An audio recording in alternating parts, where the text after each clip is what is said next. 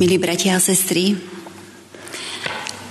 chcem prejaviť radosť nad tým, že vás opäť vidím, že sme tu spoločne, že chceme oslávať nášho pána a prajem si, aby nám Duch Svety otvoril našu mysl aj srdce, aby sme ho mohli počuť každý v našom vlastnom živote.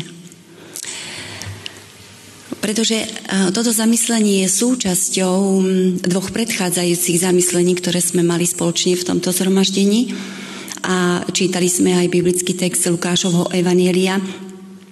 Trošku priblížim jednou vetou, o čom sme hovorili. Tak v prvej časti sme hovorili o tom, aké dôležité je milovať nášho nebeského Otca celou bytosťou. Ale dôležité je to hlavne preto, aby sme mali schopnosť milovať aj svojho blížneho. Je to rozhovor medzi zákonníkom a Ježišom Kristom.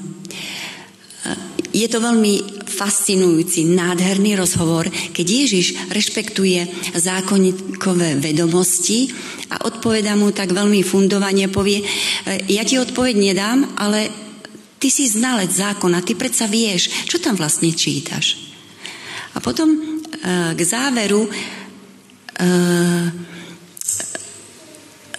samotný zákonník pochopí, čo mu chce Ježiš povedať, aj keď to Ježiš nevysloví a uvedomuje si, že on od neho niečo očakáva v praktickej oblasti a reaguje podobne ako často, alebo občas niektorí z nás reagujú, keď sa dozvie, že by mal milovať toho blížneho a mal pre neho niečo urobiť, tak on sa opýta, dobre, a ako keby tou témou chceli ísť celkom inde, povie, a kto je vlastne môj blížny? O tom by sme sa mohli porozprávať. To by sme si mohli vysvetliť. Zmení tému a zmení miesto. Dnes chceme pokračovať v tomto myslení a Ježiš znova sa prejaví ako ten, ktorý vie, čo hovorí, a rozumie tomu, kto sa s ním rozpráva a už mu odpoveď nedáva. On vie, že tento človek pravdepodobne už niečo o tom, čo má robiť a čo nemá robiť, vie. Je o tom presvedčený a neplánuje si to nechať zmeniť. Nevidíme sa niekedy aj v tomto postavení? Máme už všetko presne naprojektované. A k nám aj niekto príde a chce nám niečo ukázať. Niekedy to veľmi dlho trvá, kým to príjmeme však. Hovorím aj za seba. A tak Ježiš už nepovie žiadnu odpoveď na jeho otázku, ale povie, istý človek šiel z Jeruzalema dole do Jericha.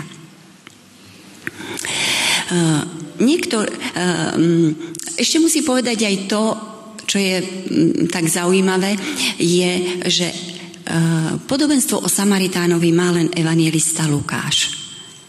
A čo mňa veľmi e, nejakým spôsobom nadkýňa alebo oslovuje je to, že Lukáš je taký zvláštny evangelista. Nielen tým, že nie je žid na rozdiel od ostatných evangelistov, že je pohán a že je lekár, ale že je to človek, ktorý, ak ste si všimli, si všíma tých najbiednejších. Píše o tom, čo iní nepíšu. To znamená o colníkovi, o, o vyvrheloch, o smilniciach, o Samaritánke, teraz o Samaritánovi. Všíma si to, čo iní by si možno nevšimli. Možno je to aj tým, že je tým lekárom, neviem, nechcem ďalej o tom uvažovať. Takže on jediný píše pokračovanie z tohto rozhovoru a to je príbeh o Samaritánovi. Ehm, niektorí z vás možno by sa zamysleli aj nad tým, či je to skutočný príbeh. Či to, čo Ježiš hovoril, sa naozaj stalo. Niekedy nad tým rozmýšľame nad mnohými veciami. Ak je to len podobenstvo, ak je to len vymyslený príbeh, ako si nemáme k tomu takú, takú záväznosť, taký záväzok, tak ako keby nám to chcelo povedať, no dobre, môžeš a nemusíš to rešpektovať. Nevieme, Božie slovo to nehovorí a nebudeme o tom ani špekulovať, ale musím povedať, že Ježiš často vyučoval tak, že používal skutočné miesta, e, často používal známe a aktuálne zvyky, ktoré mu potom pomohli k tomu, aby ľudia sa vžili do situácie a aby ju prijali a aby sa s ňou stotožnili. Je pravdou, že cesta z Jeruzalema do Jericha bola dlhá asi 20 kilometrov a bolo tam aj výrazné klesanie a výškový rozdiel bol asi tak viac ako tisíc metrov. E, väčšinou to bola cesta, bola to cesta vo viacerých úsekoch veľmi skalnatá, púštna a mala veľa jaskyň. A práve v týchto jaskyniach, a to si môžeme historicky doložiť, bývali alebo skrývali sa tie lúpežnické bandy, ktoré potom na tejto frekventovanej ceste vlastne prepadávali tých pútnikov alebo ľudí, ktorí sa nachádzali na tej ceste. Za čias Hieronima práve táto cesta sa volala, a to možno niektorí viete, cestou červenou alebo krvavou. Práve kvôli týmto častým prepadom. Čiže môžeme povedať, že ten 30. verš, že išiel dole do Jericha, je historicky podložené a je to pravdivé. E, ďalej sa e, e, uvádza, že tadiaľ to išiel kňaz, levita, ktorí mali niečo spoločné s týmto príbehom,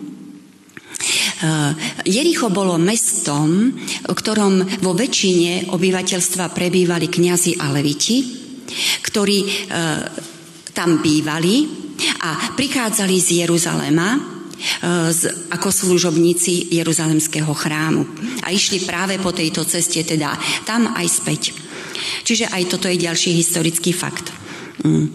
Pretože príbeh je o Samaritánovi, tak si ešte niečo približíme aj o tom, kto boli Samaritáni, lebo to potrebujeme aj vedieť, aby sme vedeli, aký postoj máme zaujať. E, Samaritáni žili v oblasti severne od Júcka a boli potomkami zmiešaných manželstiev. Viem, že to asi viete, ale predsa to len poviem, aby sme to mali čerstvo v pamäti. E, potomkami Židov a nežidov a v tomto prípade to boli nežidia e, z asijského pravdepodobne obyvateľstva, ktoré v tom čase tam bývalo v tomto kraji. Prvom storočí E, nášho letopočtu už Samaritáni mali svoje vlastné náboženstvo a uznávali len 5 kníh Mojžišových. Ostatné knihy e, obyčajne neprijímali. E, v Ježišových dňoch Židia a Samaritáne mali medzi sebou obrovskú nenávisť. Dokonca aj výraz Samaritán bol hanlivý, bol, bol urážkou alebo nejakým spôsobom mm, nepekné, e, spôsobom nepekného vyjadrenia, ak ste o niekom povedali, že je Samaritán. E, evangelista Jan to zaznamenáva v 4. kapitole v 9. verši a tiež v 8. kapitole 48. verši je e, o tom hovorené. Takže teraz už by sme mohli si povedať niečo, o čom je vlastne to podobenstvo o Samaritánovi. Podľa niektorých e, teológov zdá sa, ako keby ten, ktorý bol prepadnutý a ktorý ležal na tej ceste, bol Žid. Ale opäť Biblia to neuvádza, takže nebudeme o tom ďalej hovoriť. Mm, e, možno to povedali, alebo rozmýšľame v súvislosti s tým, že to bol niekto z, z židovského národa, to znamená blízky kňazovi a levitovi, viete. Tak ale nechceme ísť týmto smerom. To, čo je dôležité, je, že Samaritán, keď sa sklonil k tomu chorému, sa ho nepýtal, aké je národnosti. Nepýtal sa, odkiaľ pochádza, kde pracuje, čo robí. Možno neskôr sa ho na to opýtal, ale v tejto chvíli určite nie. A Ježiš tak podrobne, alebo povie, nepovie tú národnosť snáď aj preto, aby nám dnes, ale aj im ukázal, že súcit, láska, milosrdenstvo nemá žiadnu národnosť ani sociálne postavenie, či sme chudobní alebo bohatí. A myslím si, že pre nás to je dôležité. A práve v týchto časoch, ťažkých časoch, aby sme nehľadali v úvodzovkách národnosť, či patrí k nám, alebo nepatrí k nám. A potom sa rozhodneme, či urobíme skutok lásky. Primárne však nechceme hovoriť o tom, ktorý leží na zemi, ale o tom, ktorý je nad tým, ktorý potrebuje jeho pomoc, teda o Samaritánovi. Cestou, ako tento človek ide, stručne, počuli sme aj Božie slovo čítať na začiatku, ho niekto prepadne, zbije, okradne, dokonca aj e, o jeho šaty. E, okolo šli kňaz a levita.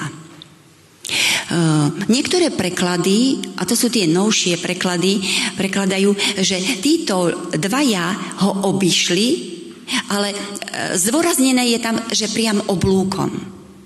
Zdá sa, že je to nepodstatné, ale ono to podstatné je a dôležité.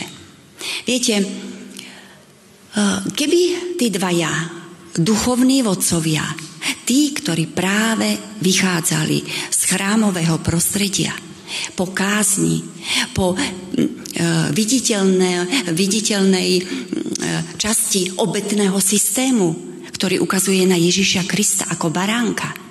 Keby tí dvaja sa priblížili aspoň k tomu choremu a zistili situáciu, tak možno by mnohé veci pochopili, videli a urobili niečo iné ako to, čo sa stalo.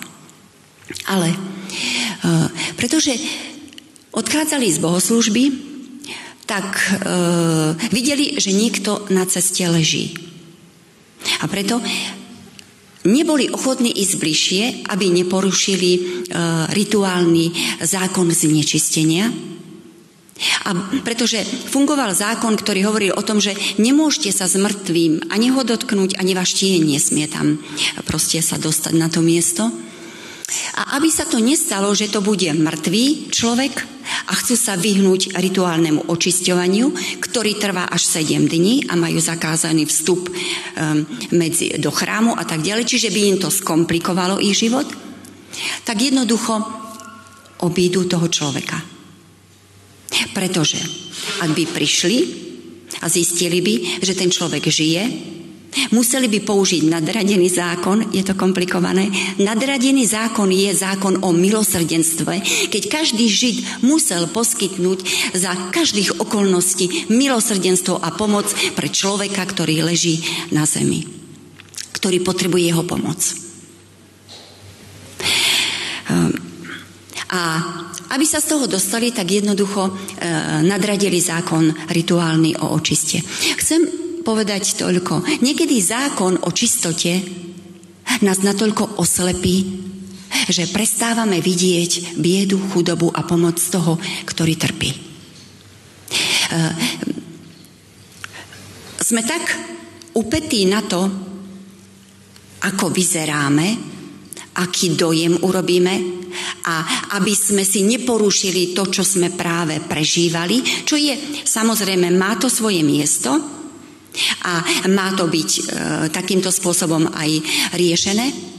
Ale nikdy to nemôže byť na úkor toho, čo robil Kristus, keď bol na tejto zemi. Kristus sa nebal znečistenia, malomocného, nebal sa smilníkov, nebal sa hriešnikov, colníkov a každému, kto ho o to poprosil, každého, koho videl v biede, každému pomohol.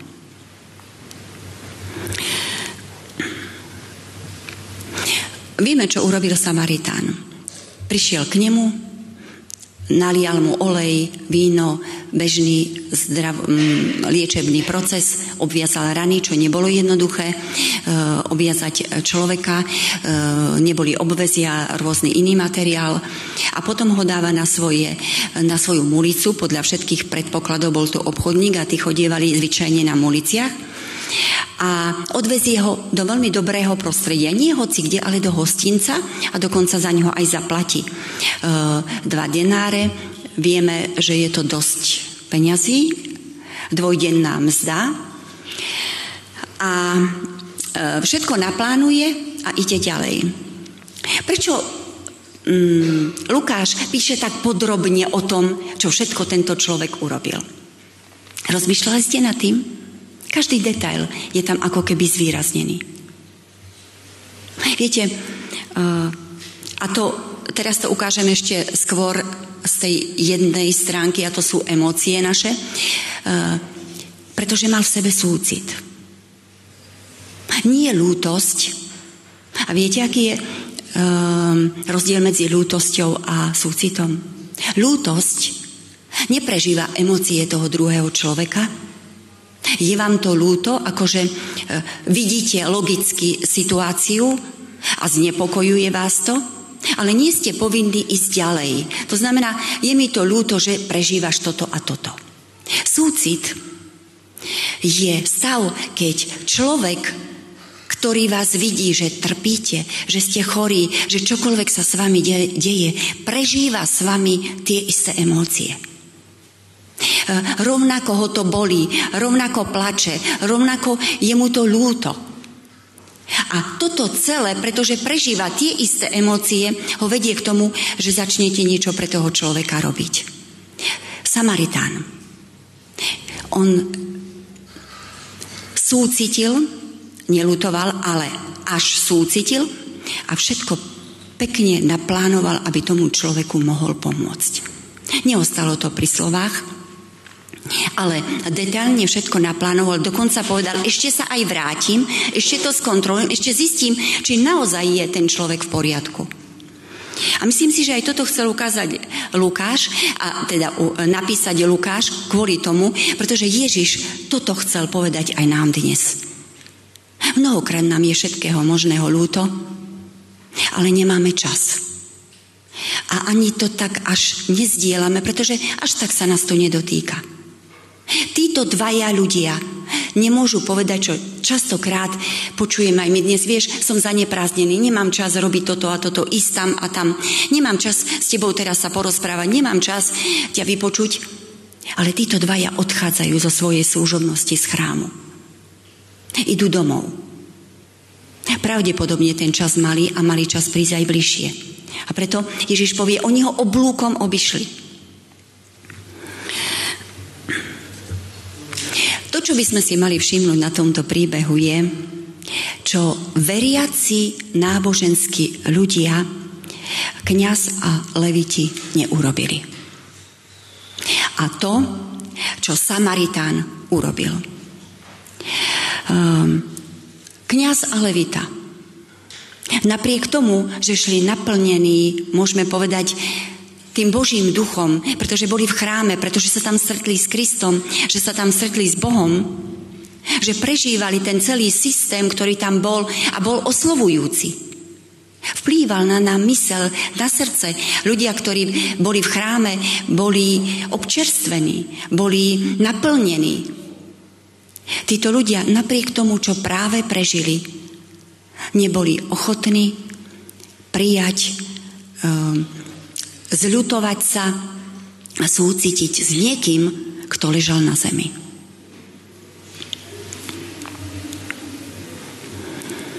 Mnohokrát sa stáva, že reagujeme na niektoré udalosti, keď, a musím povedať, že toho je dnes dosť, to uznávam, bolesti, utrpenia, chorôb, všetko, čo prežívame, prežívame to všetci. Mnohokrát sa stáva, že nechceme až tak veľmi veľa vedieť o týchto všetkých veciach. Aby sme neboli až tak veľmi účastní, aby sa nás to až tak nedotýkalo. Pretože potom sme rozrušení a máme ten pocit, ktorý nám Boh dal do srdca, že nám to nemôže byť ľahostajne, ak niekto trpí tak, ako to nebolo ľahostajné Kristovi. Mnohokrát by stačilo, keby sme sa len porozprávali. Keby sme si všimli človeka, videli, videli a pozreli sa mu do očí a povedali, áno, som tu s tebou. Ako sa máš? Neformálne. Ak sa chceme opýtať, ako sa máš formálne, tak to radšej nerobme. Skúsme si sadnúť, skúsme venovať pozornosť človeku. A teraz rozmýšľajme nad tým, čo Samaritán urobil. Nemusel. Nemusel to urobiť, ale urobil to. Samaritán zišiel dole. On bol na tej ulici. Ako obchodník, ako niekto, kto niekam ide. On musel zísť dole na tú zem. A viete, čo ešte musel urobiť? Musel si klaknúť pravdepodobne. Lebo ak chcete niekoho ošetriť, kto leží dole, musíte byť takmer na jeho úrovni. On to urobil. On si klakol a on sa o neho stará. A stará sa veľmi, veľmi súcitne. Stará sa nielen chvíľkovo, ale dlhodobo. Niekedy možno stačí, ak, ak tomu, kto leží, kto potrebuje našu pomoc, keď sme na tých kolenách, keď sa modlíme, keď súcitíme modlitbe, keď sa prihovárame, keď spolu plačeme. Možno ten, kto potrebuje nejakú pomoc, nepotrebuje u nás pomoc ani materiálnu alebo fyzickú, ale potrebuje, aby sme s ním boli aby sme to s ním prežívali. Je to veľa? Niekedy ale potrebuje aj to, aby sme obviazali rany. Nemôžeme odísť. Ten Samaritán, pohan, ktorým všetci opovrhovali, a bola to väčšina Židov, ktorí touto cestou chodili, ten, ten vzal svoje lieky, obviazal ho, prihováral sa mu pravdepodobne. A viete, čo urobil? On ho z tej zeme aj zodvihol. Ani to nebolo jednoduché. Človek, ktorý je nevládny, je ťažký. A on ho položil na to svoje zvieratko. Nebolo to jednoduché. Nebolo to ľahké. Žiadalo si to čas a námahu. Ale ak pomáhame, nikdy to nie je jednoduché. Vždy nás to niečo bude stať a musíme s tým rátať. Ale nechceme byť v skupine, ktorí si povedia, áno, e, cítim sa dobre, teraz nemám čas strácať e, s niekým, nemám na to prostriedky, nemám na to e, rôzne iné dôvody mám na to, aby som to obišiel. A ide s ním a postará sa o neho aj v hostinci. Neodchádza preč, ostáva s ním celú noc a stará sa o neho. A slubuje, že sa vráti. Uh, najpodstatnejšie ale na tom celom príbehu je to, že Ježiš nedosiahol víťazstvo na kríži svojou ľahostajnosťou, ale nezáujmom, ale milosrdenstvom, láskou, súcitom a nesebeckým konaním. Ježiš mohol obísť kríž oblúkom. Ježiš sa nemusel narodiť ako dieťa. Ježiš mohol prísť pred krížom rok, dva. Splní si svoju úlohu. Ale Ježiš sa narodil ako dieťa. Trpel, vyrastal, chudobe, znášal bolesti, posmešky. Musel sa starať o svojich rodičov, o živobytie. A častokrát smútil a bol vo samote. A ľuďom otvorene povedal, ja nemám kde hlavu skloniť. Ja nemám kde bývať, ja, ja nikde nie som doma. Uzdravoval, sítil, hladil, pomáhal. Ježiš dokonca nemusel ani zomrieť za nás na kríži. Urobil to dobrovoľne. Urobil to z lásky. Ehm, keby Ježiš nezomrel na kríži, jeho otec by sa na ňo nenahneval. Jeho postavenie by sa nikdy nezmenilo. On to urobil naozaj pre nás. Pretože on sa preto rozhodol, on sa preto ponúkol. V poslednej chvíli, keď prichádza človečenstvo, tak sa otca pýta, naozaj je to tá cesta, po ktorej mám ísť? Súhlasíš s tým, aby som po nej išiel? Vďaka tomu máme dnes väčší život, že Ježiš sa nevstal. Že si nepovedal, ale nemusím sa ma to až tak veľmi dotýkať. A Ježiš zomiera na kríži. A nebolo to jednoduché. Nesieme svoj kríž aj my dnes. Nie je to nikdy jednoduché. Ale niekedy nie je iná cesta. Niekedy nie je iná cesta, ako pomáhať, možno trpieť, možno sa vzdať toho, čo máme, možno viac obetovať, viac súcitiť.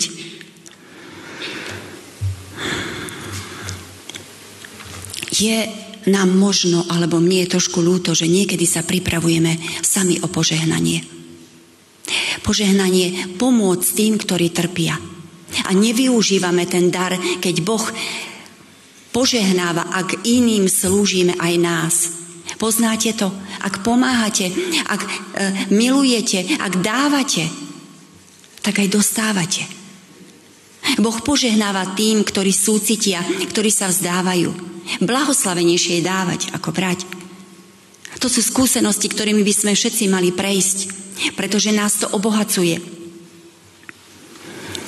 Zákonník veľmi dobre vedel, čo mu Ježiš chcel povedať. Lebo na konci mu povie, choď a rob to aj ty tak. Ježiš vedel, že má teoretické poznanie. Ale chýba mu to, rob to. A budeš mať väčší život. E, mali by sme myslieť aj my na to, aby nám v našom živote nechýbalo rob to. Ak si všimnete, môže byť ohrozený až náš väčší život. Ježiš hovorí, urob to a budeš mať väčší život. Budeš väčšine žiť.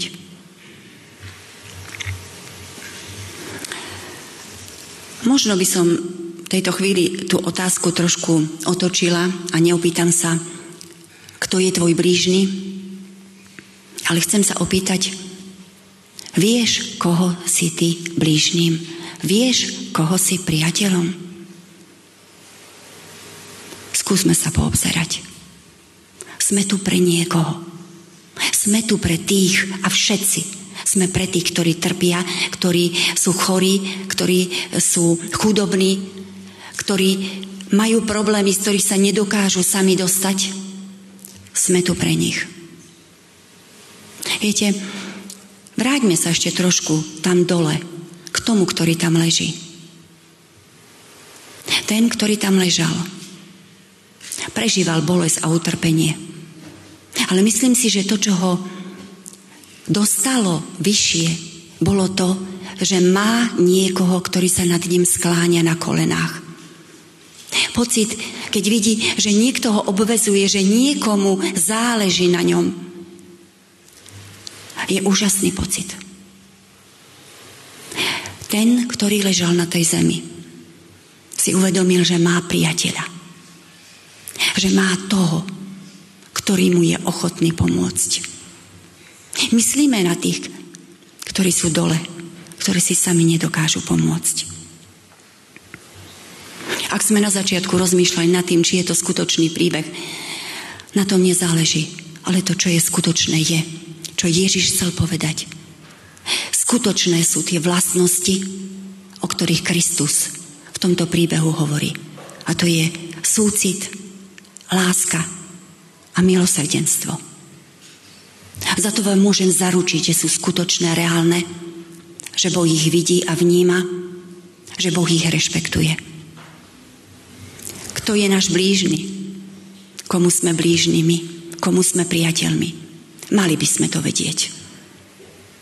Ale to, čo je výzvou pre nás všetkých, je, je to každý človek, ktorý leží na zemi. Amen.